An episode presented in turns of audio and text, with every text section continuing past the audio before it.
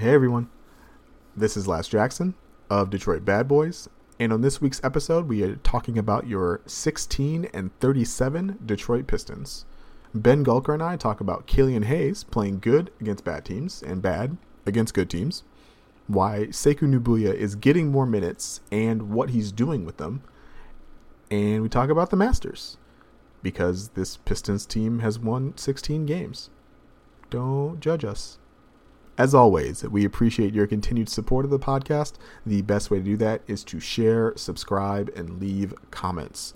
Please leave comments on the discussion post on Detroit Bad Boys. That's the best way for us to have the conversation that we want to have around the podcast. In order to do that, though, you have to follow DetroitBadBoys.com, which you should be doing because it's the best place on the internet for Pistons news and analysis this season. With all that said, it's time to go to work.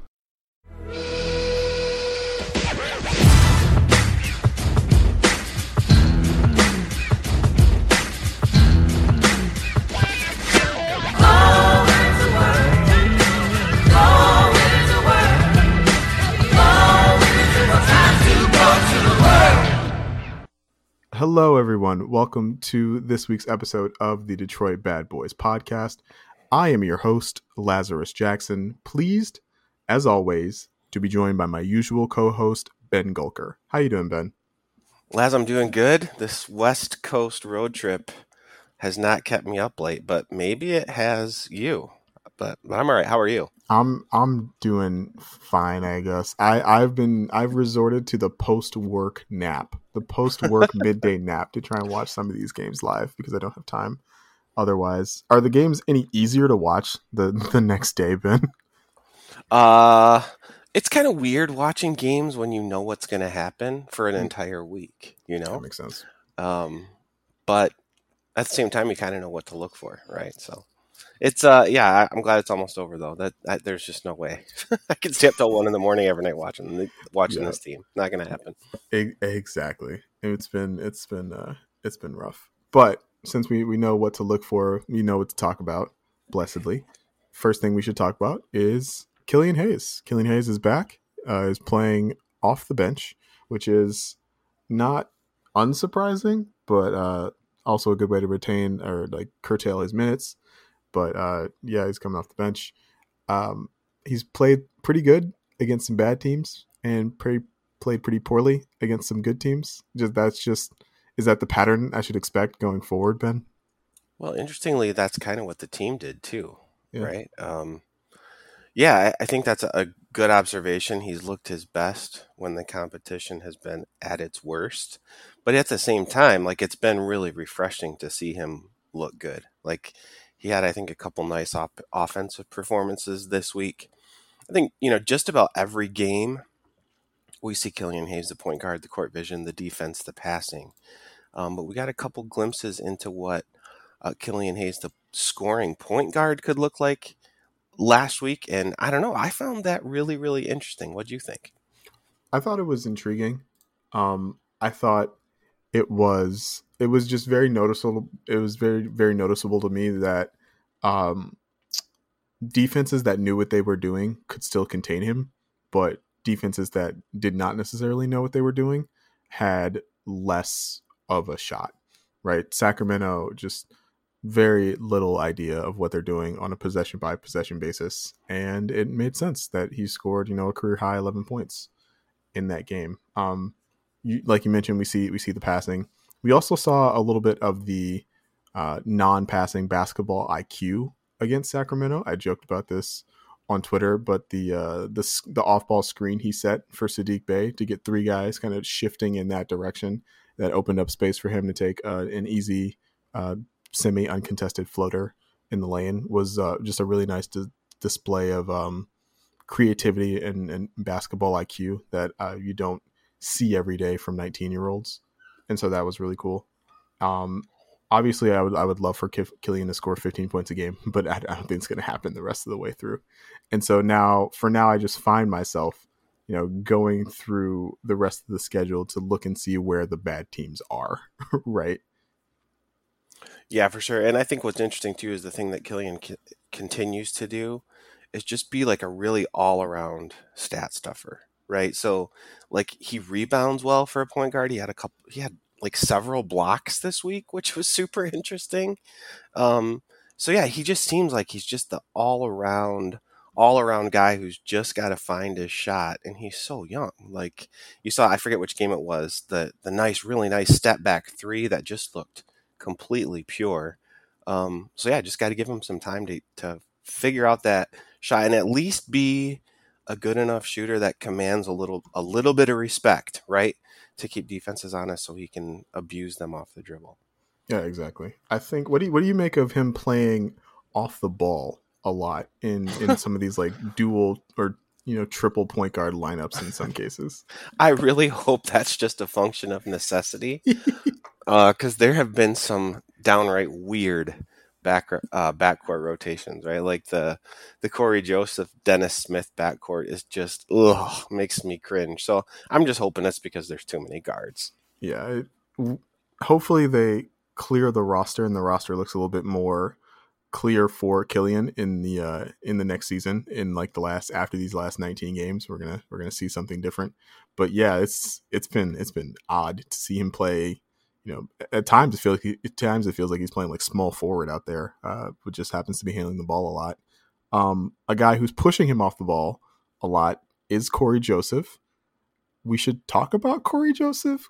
This Pistons team features a lot of Cory Joseph and it's not like I have a huge desire to talk about Cory Joseph, but he's so in there, in my face, doing stuff that I feel compelled to just like bring it up as a topic. So he's averaging 11 points, three re- rebounds, and five assists uh, as a member of the Detroit Pistons.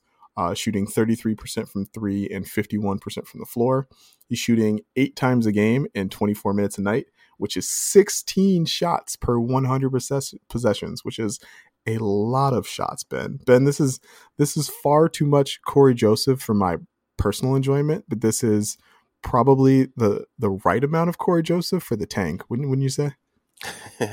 it's kind of like he's just transitioned directly into the Delon Wright role, right? It's like give Coach Casey a mediocre veteran point guard, and that veteran point guard is just gonna dominate the basketball for whatever reason this season. Yeah, I, I mean, he's he's fine. Like he's a he's a fine like backup veteran point guard, I guess. But yeah, I I understand why he's getting minutes, but now that Killian's back, I hope those minutes go down a little bit because he just he's not interesting, right? He's not part of the future, and he's fundamentally you know uninteresting.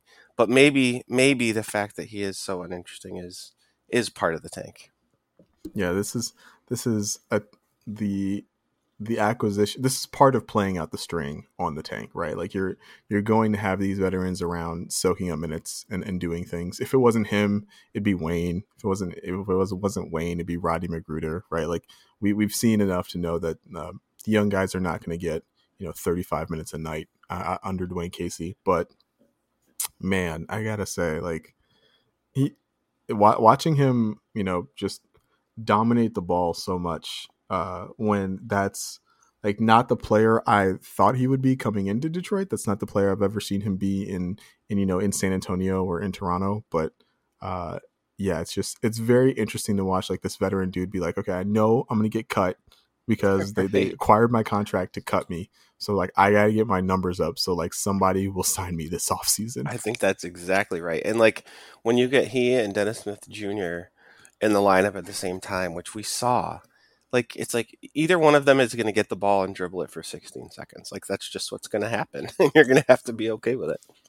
Like, yeah, hey, like the, I guess, I guess that's how you stay in the NBA, right? Like this is this is always like this is what this is a reminder of like the NBA is in fact a workplace it's like, okay, if you if you have a coworker who is like worried about his future employment status and he's just like doing a bunch of stuff around the stock room, and you're just like, man, can you just like chill for like three seconds? He's Dominating like, no. the board meetings. he's talking during the powerpoints, mm-hmm. and you're mm-hmm. just like, dude, like you, you don't. No one's asking you to do this, but you, you feel that pressure. I I understand it, but that doesn't mean that doesn't mean I want to you know listen to it on the on the Zoom calls every day. Uh, speaking of guys who are, I, I, don't have a great transition for this. I don't, I don't know. Jahlil Okafor. Jahlil Okafor is back. Um, I wrote Jahlil Okafor is back with an exclamation point in the doc, and then I looked at it and I was like, I don't know if that deserves an exclamation point, but uh, we see him kind of doing his thing in the post. Uh, we remember like he was brought in to be the backup center, quickly supplanted by Isaiah Stewart, uh, deservedly so, and then you know got injured, and we haven't. That was kind of the last we'd seen from him until this week. But uh, yeah, he's back. He played. He played okay against Sacramento, um, and he played. He played okay in in spot minutes against Portland. Um, ben, would you rather see like Jahlil do his thing uh, down these last couple of 19 games, or rather see like Tyler Cook out there doing his thing? Now there's a choice, right? right. um, you know, I feel bad for Jahlil. I feel bad about his entire career trajectory. Like he's just, yeah. you know, he's had just such, such a rough go of it. Um, I, I I like the fact that Coach Casey's given him a chance to earn some more minutes, right? But like he just he just feels so much like he is what he is, right? Like he's gonna he's gonna do stuff. He's gonna be really active. He's gonna take shots. He's probably going to make quite a few of them, and he's going to get some rebounds. But like beyond that, it just feels really, really hit and miss, especially defensively. Um, and then of course Tyler Cook, like you know, Pistons obviously gave him um, a longer term deal, um, so you know maybe he doesn't have to worry about earning his next spot as much as as a guy like Julian might. Um, but yeah, I mean either either one of those guys. I don't know. It's hard to muster a strong opinion about either of them, right? No, I definitely. I mean, we we I do I did want to congratulate Tyler Cook on the you know rest of season contract for a guy who's like hanging on the fringes of the NBA. I'm sure that's very big for him, and and that's you know it's a nice success story. You, you like to see that. Um, the thing that's killing me about Jahlil is he's not an exceedingly good like pick and roll partner for Killian coming off the bench. Mm-hmm. We saw you saw him make one like pick and pop three against Sacramento off a Killian feed. I don't expect that to be a regular occurrence. And because Jahlil doesn't make a lot of quick decisions with the ball, he receives, you know, entry passes and, and kind of posts up and uh, attacks in isolation. Um, it's not like the the type of quick hitting, you know, ball movement, spaced out offense you would like to see Killian Hayes running. And so I think in like in in that way, I think Tyler Cook as just as like a guy who runs and jumps is probably a better fit right now for for for Killian Hayes and thusly for like what the Pistons are trying to do in the short and the long term. But you know, Jahlil is obviously a guy with more NBA experience than Tyler Cook, um, a guy you you prioritized over Tyler Cook uh, in this offseason. And so you understand like why um, he's getting these minutes, but it's uh yeah, it's it's sad to say that like I would rather see you know this guy that the Pistons brought in off consecutive ten days than uh than this guy that they signed on day one of free agency. All right, Ben. The uh, next thing I want to talk about was uh, Jerami Grant's absence. So Jerami Grant has missed the last couple of games uh, after his you know pretty nice performance in Denver. Um, he's missed. It's uh, what's it? I think it's listed as like a knee contusion or knee sprain. Uh, are you It's like is do you think this is more? Do you think he's actually hurt, or do you think this is just like another part of the tank? Is like holding out your your best player down the stretch for some of these games. Well, uh, like if you ever had like a deep thigh, uh, thigh or knee bruise and tried to play basketball on it, like the odds of hurting yourself worse, right, are extremely low. But it can just be downright painful. And you know, if the Pistons had something to play for right now, I have to believe Jerami Grant is out there playing because um, he's just undoubtedly their most versatile weapon by leaps and bounds. But at the same time, when you don't have anything to play for, and actually, maybe I'll talk about this in a minute. Like you look at what the rest of the tankathon is doing, like you might just be better off letting Jerami Grant like totally get rid of that that bruising or or whatever it actually is because you know, winning games just just isn't the priority. So I'm going to go with he's probably in pain, but not seriously injured, and they're just going to let him get completely healthy because they're just not concerned about winning. I think I think that's fair. I mean, we we've talked the, over the course of this season, right? We have talked about how, well, I, at least like we we've talked about how you know physically his body is not used to this level of um, of use and, and, punishment over the course of a 72 game season just because he's never been the primary option on a team before, right? We're, we're grimacing every time he's hitting the floor, and he hits the floor very hard a lot. Yeah. Um, and you know, taking, uh, I think, you know, giving him the space to take advantage of this time to to get healthy and and show up next season healthy is probably the right thing to do. And I think you're right um, in that he is probably hurt, but not seriously. He's injured, but not hurt. Is that how it goes? But uh, yeah, it's better for the Pistons in the short and the long term for him to not necessarily be pushing himself to play every night. I I would be surprised if we've seen like the last of Jerami Grant this season, but I, I don't think I don't know if he's going to play tonight. I don't think the Pistons have uh, they haven't come out with their injury report from what I've seen. We are recording this at it's 5:15 p.m. Eastern time. Yeah, obviously they play uh, 10 o'clock tonight, and so I, I, haven't seen the injury report just yet. But I wouldn't be surprised if he's not playing tonight. Uh, Kawhi is not playing tonight, and so like that's even less of a reason to to try and rush Jerami Grant back. But yeah, it's just uh, it's it shouldn't it's not a long term concern, right?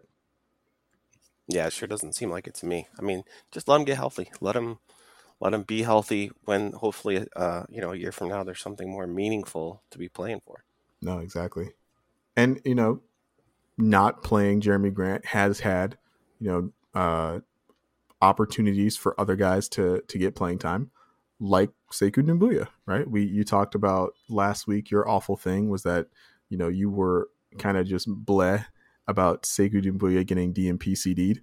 Um, that has not been the case this week. He played significant minutes against Oklahoma City and Sacramento. Played played 23 minutes against Portland and played pretty well in those minutes. Uh, like in general, he hasn't played amazingly, but Ben, have you been in? Have you been encouraged by what you've seen from Sekou, both that he's playing more and, and how he's playing uh, in this stretch? Yeah, so a couple things I want to call out. The first one is like it's interesting to see his minutes bump with Killian coming back, right? And they've actually shared the floor, um, you know, a fair amount together. Um, and like I was trying to think about that in the context of Sekou's game, and really, like when you look at the Pistons point guards, even though they have lots of them, Killian's really the only one right now who's like more pure point guard, which is to say, more focused on setting up with the offense and passing and facilitating, right? Than than any of the other guys on the roster. So I think that's interesting because I think Sekou's probably going to be more effective when when the offense is running that way. Second thing I wanted to call out, you know, like to me, I've been critical of Sekou for just looking completely lost and disengaged when it comes to, you know, the five men offensive scheme and you know less so on defense, but you know just kind of a little bit marching the beat of his own drummer. I felt like this week he actually was engaged in the offense quite a bit more. Um, he looked like he belonged out there with the rest of the team instead of just kind of wandering around doing his own thing. And, you know, the third thing I would say is, you know, as a whole, I think you're right to evaluate him as, you know, not particularly great, not particularly bad, but you saw some flashes of skill sets that made him look like he belongs on an NBA roster. Like he had, he had some a couple really nice takes. He ran the floor really hard in transition and finished, and he knocked down some threes. And and you got to think Sekou's going to have to be able to do those things consistently, given kind of what it looks like his role is turning into, given you know his athletic skills and his size, and so on. So to see some flashes after just a very underwhelming season. To see him engaged, to see him do some things well, to cash in on some of his athleticism, all of those things were very, very encouraging to me. The point about the point guards is something that I had thought about, but not really considered all that heavily. But I think that's a really great point. Um, you know, we we talked, we joked kind of much, much earlier in the season about Sekou, you know, making these uh, transition seals, yeah, uh, in transition, and, and, him not being able necessarily to convert off of those, but also getting kind of looked off a lot on those, and playing with a guy who he feels comfortable is going to get him the ball in advantage situations is probably doing a lot for his confidence, right? Probably doing a lot for his his feeling of belonging on an NBA court. Um, and so you you really do like to see that. My the thing that I've been encouraged by Sekou this week is uh, defensively, right? He played really attentive defense on Carmelo Anthony uh, in the Portland game. Mm. You know, he had five fouls, but he was also just really engaged on that end in a way that you know was not the case earlier in the season. Um, he, he felt engaged defensively against the Thunder in the like in the Pokusevski matchup in a way that you know I I've had I think we haven't seen that from him in a long time. It it feels like both with the knowledge that like minutes are to be had and you know playing against some of these these uh, weaker teams in the Western Conference on this road trip, he you can see Sekou kind of both know that he's going to get these minutes and that these are going to be teams he can play well against, and uh, I think that's doing wonders for his confidence. You know, uh, the other thing I wanted to mention was something that I feel I would be remiss if uh, I, I, I can hear uh, new Locked On Pistons host Kuka Hill's voice in the back of my head.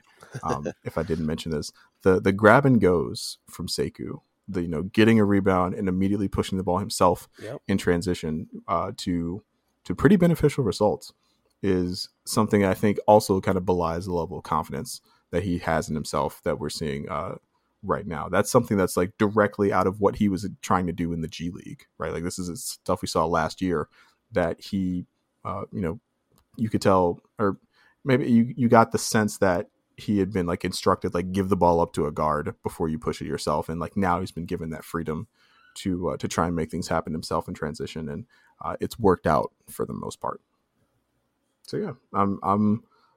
It's like we're not gonna. I'm not gonna. Uh, just like I'm not gonna do like a victory lap for Killian. We're not gonna do like victory laps for Sekou He's finally turned it around, right? We're we're confident that he's going to be like a star NBA player now. But you know these these are small steps, and these are things you want to build on in like the final 19 games of the season.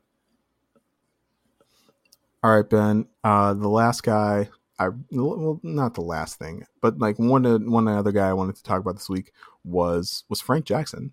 You know the the forgotten man, uh, Frank Jackson. He is in the 96th percentile on spot up shots this season. Um, according to I think I believe it's Second Spectrum. That's a tweet from uh, James Edwards III of the Athletic. Um, I, I joked that Frank was like playing his way onto an NBA roster, but not necessarily Detroit's NBA roster. But I, I wonder. I'm starting to wonder if I should take that back. You know, you do you think do you think Frank has a place on this team in the long term? That's a good question. I mean, he certainly carved out like what his role is and what his niche is, right? Like he's a guy who you put him in the game, you know he's going to be very engaged offensively, and his shooting has been, you know, unlike some of the other spark plugs we have off the bench, I feel like his scoring has been much more consistent, Mm-hmm. right? Like you look at uh, an Ellington or a Josh Jackson, like those guys have been really up and down. Whereas I feel like just about every time Frank's number gets called, um, you know, he he performs in some way. So I, I think that's a valuable thing to have in your toolbox if you're a coach, right? Like you you know you need some buckets.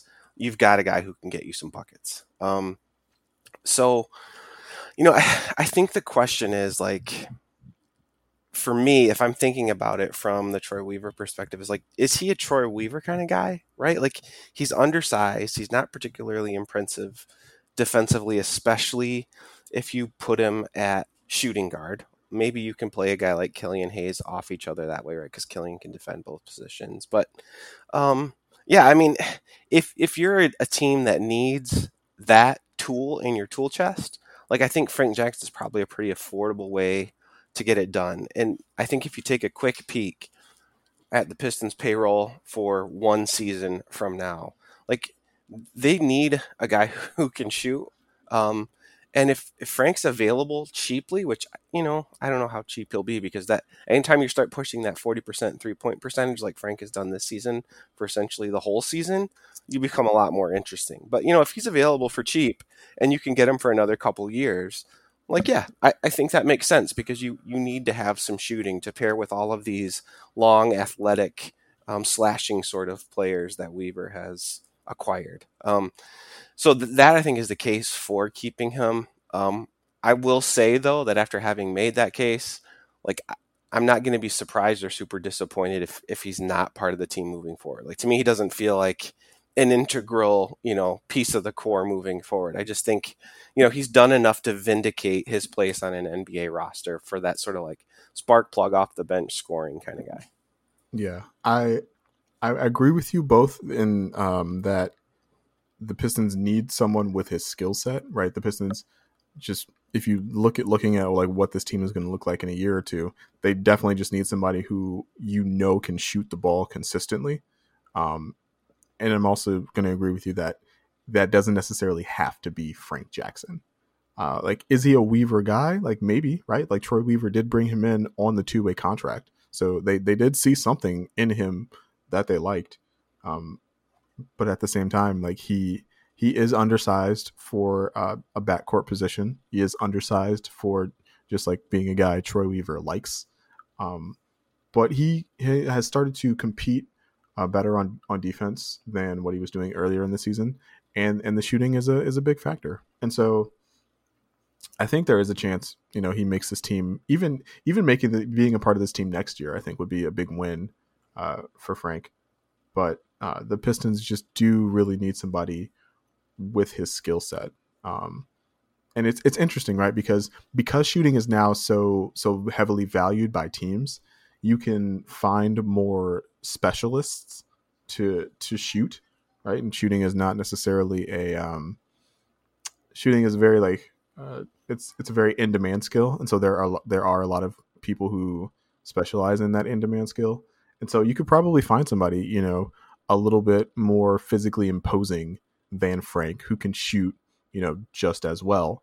But what's the what's the opportunity cost of trying to get that guy into your system and into a development perspective uh, with that versus the you know the bird you have in the hand with this guy who you've already brought in brought in on a two way contract and has played well for you and has existing relationships with the coaching staff now and, and with the with the rest of your roster now. And so yeah, it's just it's going to be interesting to see what they do with the back half of this roster. You know, I we're, we're really going to see if Troy Weaver values the same things that uh, the fans I think are going to value uh, in the not too distant future. Like as as more shooting becomes necessary to kind of open up these lanes for these other guys, it's like Troy Weaver's really going to have to find some guys who, who can shoot. Well, and that was one of the things that was interesting about Killian Hayes this week. Um, it didn't strike me that he was necessarily um, put into lineups that would excel at shooting, and yet like he was still able to do quite a bit off the dribble, get into the paint, and find other players. Uh, maybe some of that was a function of the competition, but I, I don't know. It's interesting to, to me. You'd want to pair Killian with shooters to open up lanes, as you talked about. Um, but, but Killian in particular, like I think he has some natural skills that make him good enough to do some of those things. You know, even if he doesn't have th- those ideal skills on the ready, and I just I was particularly impressed by that this week. Yeah, I think you you could see this especially like when he's playing when Killian's playing with the other uh, point guards is he can he can get these guys open shots, but you know in the case of like a Dennis Smith Jr. right that doesn't mean necessarily they're going to take that shot right away. Maybe they they feel more comfortable you know calling for another action or dribbling the the air out of the ball a little bit more. Um, or in the case of like Hamidou Diallo, we saw a lot of you know he has you know he's behind the three point line, he's open, but because that's not necessarily his game, he likes to slash, he likes to attack the rim, and so you'll see a couple like two hard dribbles and, and a rim and a rim attack instead of an open three pointer, just because that's what he's more comfortable with. And so, yeah, I think like defenses, defenses are still, uh, defenses will pack the paint a little bit heavier against guys who can't shoot or they they don't fear as shooters. And so I'm not surprised that Killian's able to like get the ball to to guys who are open because the defense is conceding that. Uh, but at the same time, like like you say, you know, if you were to surround Killian with more shooters, you know, they'd be forced to to stay home on him or forced to stay home on the other shooters, and that may open up more you know more scoring lanes, and we might see more of the the scoring instinct uh, come out for Killian Hayes.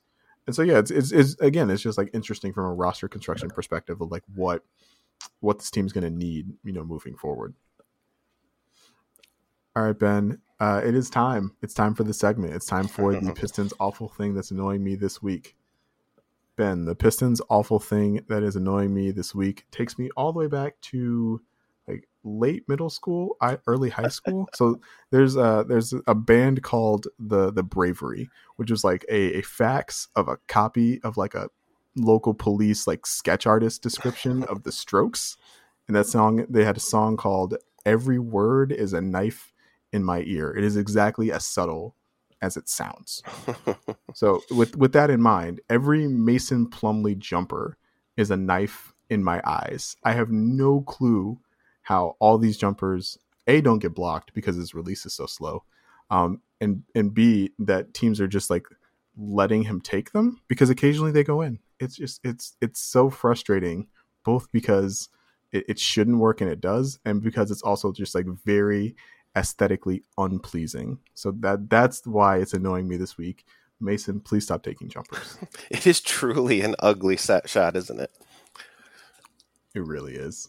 What, what's your annoying thing this week, Ben? Uh, so my annoying thing this week is the tankathon, and I'm starting to feel a little concerned. Um, you look at the bottom of the league. Houston just continues to lose games at an alarming rate. Um, Orlando, I think now that they have retooled themselves to tank, could potentially start losing a whole lot of games. And uh, you know, I'm not sure about Minnesota. I think probably kind of the same thing. They're just going to keep being terrible. Um, I'm a little worried that you know Detroit won two games this week, and that uh, they might play themselves into like fourth. Oh, that's kind of hard to say. You know, it's interesting when the Pistons are playing a game. I am actively cheering for them to win. Like that's just my instinct, and it. I can't override that, nor I don't think should I. But you know, when I look objectively at what would be best for the team right now, they just need a superstar talent, and it looks like one, two in this draft have a, a pretty good chance of being so. Um, so I'm a little, little nervous, a little annoyed uh, at the Pistons winning two, and some of those other teams continuing to just be awful. Yeah, I, I confess I've watched a lot more Minnesota Timberwolves basketball than than anyone should at this point in time. And yeah, uh, the, the the tanking maneuvers that some of these teams are putting on just is uh is very astounding. And of course, the, the Pistons are implicit in that. We talked about Jerami Grant missing games, in, in which you know he could be playing if there was something to play for. But man, when you when you watch the the Timberwolves, um, you know, get a you know 14 point lead on the Celtics, and then just like slowly just give it away for no reason, force an overtime game, and then just completely come uh, out uninterested in playing defense in overtime. Just like what what are we doing here, right? Like uh, you watch you watch Houston, you know, um, play really well in a game uh, in which like Luka played terribly and beat the Mavericks, but uh, you know come out you know the next couple of nights and just give next to no effort and play really poorly. Uh, and the, yeah, you you are right, Ben. Looking at the the bottom of the standings is uh it's it's a race to to the bottom for sure. So the Pistons have 16 wins right now. Orlando has 17 wins. The Rockets have 14 wins, and the Timberwolves have 13 wins. So the Pistons are the worst. Uh, they're the third worst right now. It seems like they're going to be the third worst. Would it would it make you feel better, Ben, if I told you if the Pistons stay third worst, they have a like 67 percent chance at a top four pick? Oh yeah, that I mean that's certainly worth something and, and it's better than they've been which which i will take. But it also means that i am going to absolutely believe that that 33% or whatever is going to happen. That's fair. That's that's the curse of the fan right? All right uh the schedule. Hopefully the schedule will help us out and the schedule will turn and we'll have a bunch more games against teams that are trying to win games. Uh they have the clippers tonight on the back to back. The West Coast trip thus ends, and I can stop going to sleep at one o'clock in the morning. Uh, they but they play the Clippers again at home on Wednesday. Then they play the Thunder. Okay, that that that might be trouble. They play the Thunder on Friday, and then Washington on Saturday. Ben, actually, those those two those two final games that uh, going into the weekend, those look kind of bad for the tank. I'm not gonna lie. That's what I'm saying. Like, I did not realize just how terrible the OKC roster is when they're trying to be terrible. Like, I, you know, you could see that roster losing like 15 games in a row. Like, there's just when they don't play their good players, they're terrible. I think the Pistons are four games back from them in the win column. So, you know, they're probably not going to catch, you know, the Thunder probably not going to catch the Pistons. But like, yeah, I, I think losing to Washington would be helpful um, because I, as I understand it, based on the beat writers' opinions, um, Washington sort of has an, a long-standing playoff mandate, like they're not allowed to tank, so to speak. So they're going to be trying to win. Um, Clippers will beat them twice, I think. Clippers are good, obviously. Um, OKC, we could win that one. And then, I mean, again, I'm not going to cheer for them to lose while it's happening, but losing to Washington would be helpful. I think I think the Washington game being a back to back will will be helpful for for losing purposes. Maybe that's just me projecting. Maybe that's just me hoping, but I, I think that'll be that'll be good for losing purposes. Uh, I will say the Thunder uh, have started they they brought back one of their young guys who's actually good. You remember Darius Bazley? Pistons were kind of mm-hmm. interested in him. Mm-hmm. Uh, he played his first game in a couple of months. Uh, yesterday, Friday, somewhere in there. I saw I saw a tweet that's like "Welcome back, Darius," and so he played again. Um, and so that makes the the Thunder, you know, marginally better than they were uh, before. Maybe much, maybe like slightly less of a G League team than they were before but that is that still does appear to be the only uh, or one of the few troublesome games uh, for the Pistons this week. At least if the at least if they win though, it's hopefully it's because the kids are playing well. That's what makes it True. difficult for me to be like too mad at any wins. If the wins are coming because you know Saddiq Bey has 28 or you know Killian has a career high or um, you know if if Jerami Grant's not playing, like I, I I can't I can't fault you too much. Yeah, and there's not a lot much else you can do. Like if your guys are just playing well, then well, they played well. Yeah, and they have self-selected for guys who play hard mm-hmm. every single night. Yeah, and that that that means you're going to win some games. Yeah. All right, Ben. Uh, let the people know where they can find you, where they can find what you've been up to uh, as the as the season kind of draws to a close. well, in the immediate short term, I'm going to be seeing if Hideki Matsuyama can hold on to his five shot lead, which will, of course, have happened um, by the time this podcast airs. But the Masters has been a joy to watch this year. So I'll be on the couch watching some golf, uh, which is like the perfect approaching 40 sort of thing to do, which which I'll take. At BR on Twitter, DetroitBadBoys.com. Uh, always for sure in the podcast post because I love getting feedback and I appreciate y'all for listening and giving that feedback to us. I saw. Speaking of the Masters, I saw uh, Bryson DeChambeau's uh, like workout, like his uh, his uh, like he was practicing off the tee, and that that that looked like a different sport. I've never seen golf. he looks like a power way. lifter, man. He is huge. It's is and uh, I I was reading this thing in the Atlantic about how you know being able to drive the ball that far is kind of breaking the the sport of golf. Yep. It's like the the the courses can only get so long essentially and you know you can only redevelop and redesign you know so many courses uh, that are you know governed by you know the the golf bodies that that be and uh, you know being able to drive the ball you know 320 yards straight kind of just like ruins the point of golf it's like oh that's kind of interesting well, yeah, it's it's interesting because like I've thought so much. I haven't discussed this a lot with a lot of folks, but I've thought so much about what would a four point shot do to the NBA, and it's not a totally dissimilar conversation to golf, right? Because you have you have a select few number of human beings who are ever going to have the physical tool set to do that on a consistent basis to make it worth it. At least in golf. In in basketball, I can see the the pool of people being able to knock down a four point shot consistently being much larger. But like especially in golf because there's so many like you know you're off by a millimeter in your swing and you're off by 30 yards by the time the ball travels 370 yards, right? But um, you know it's an it's a it's a very difficult thing for the governing bodies to navigate because you're essentially trying to figure out okay well how do we tweak the game for the the smallest of the small subset of players, right?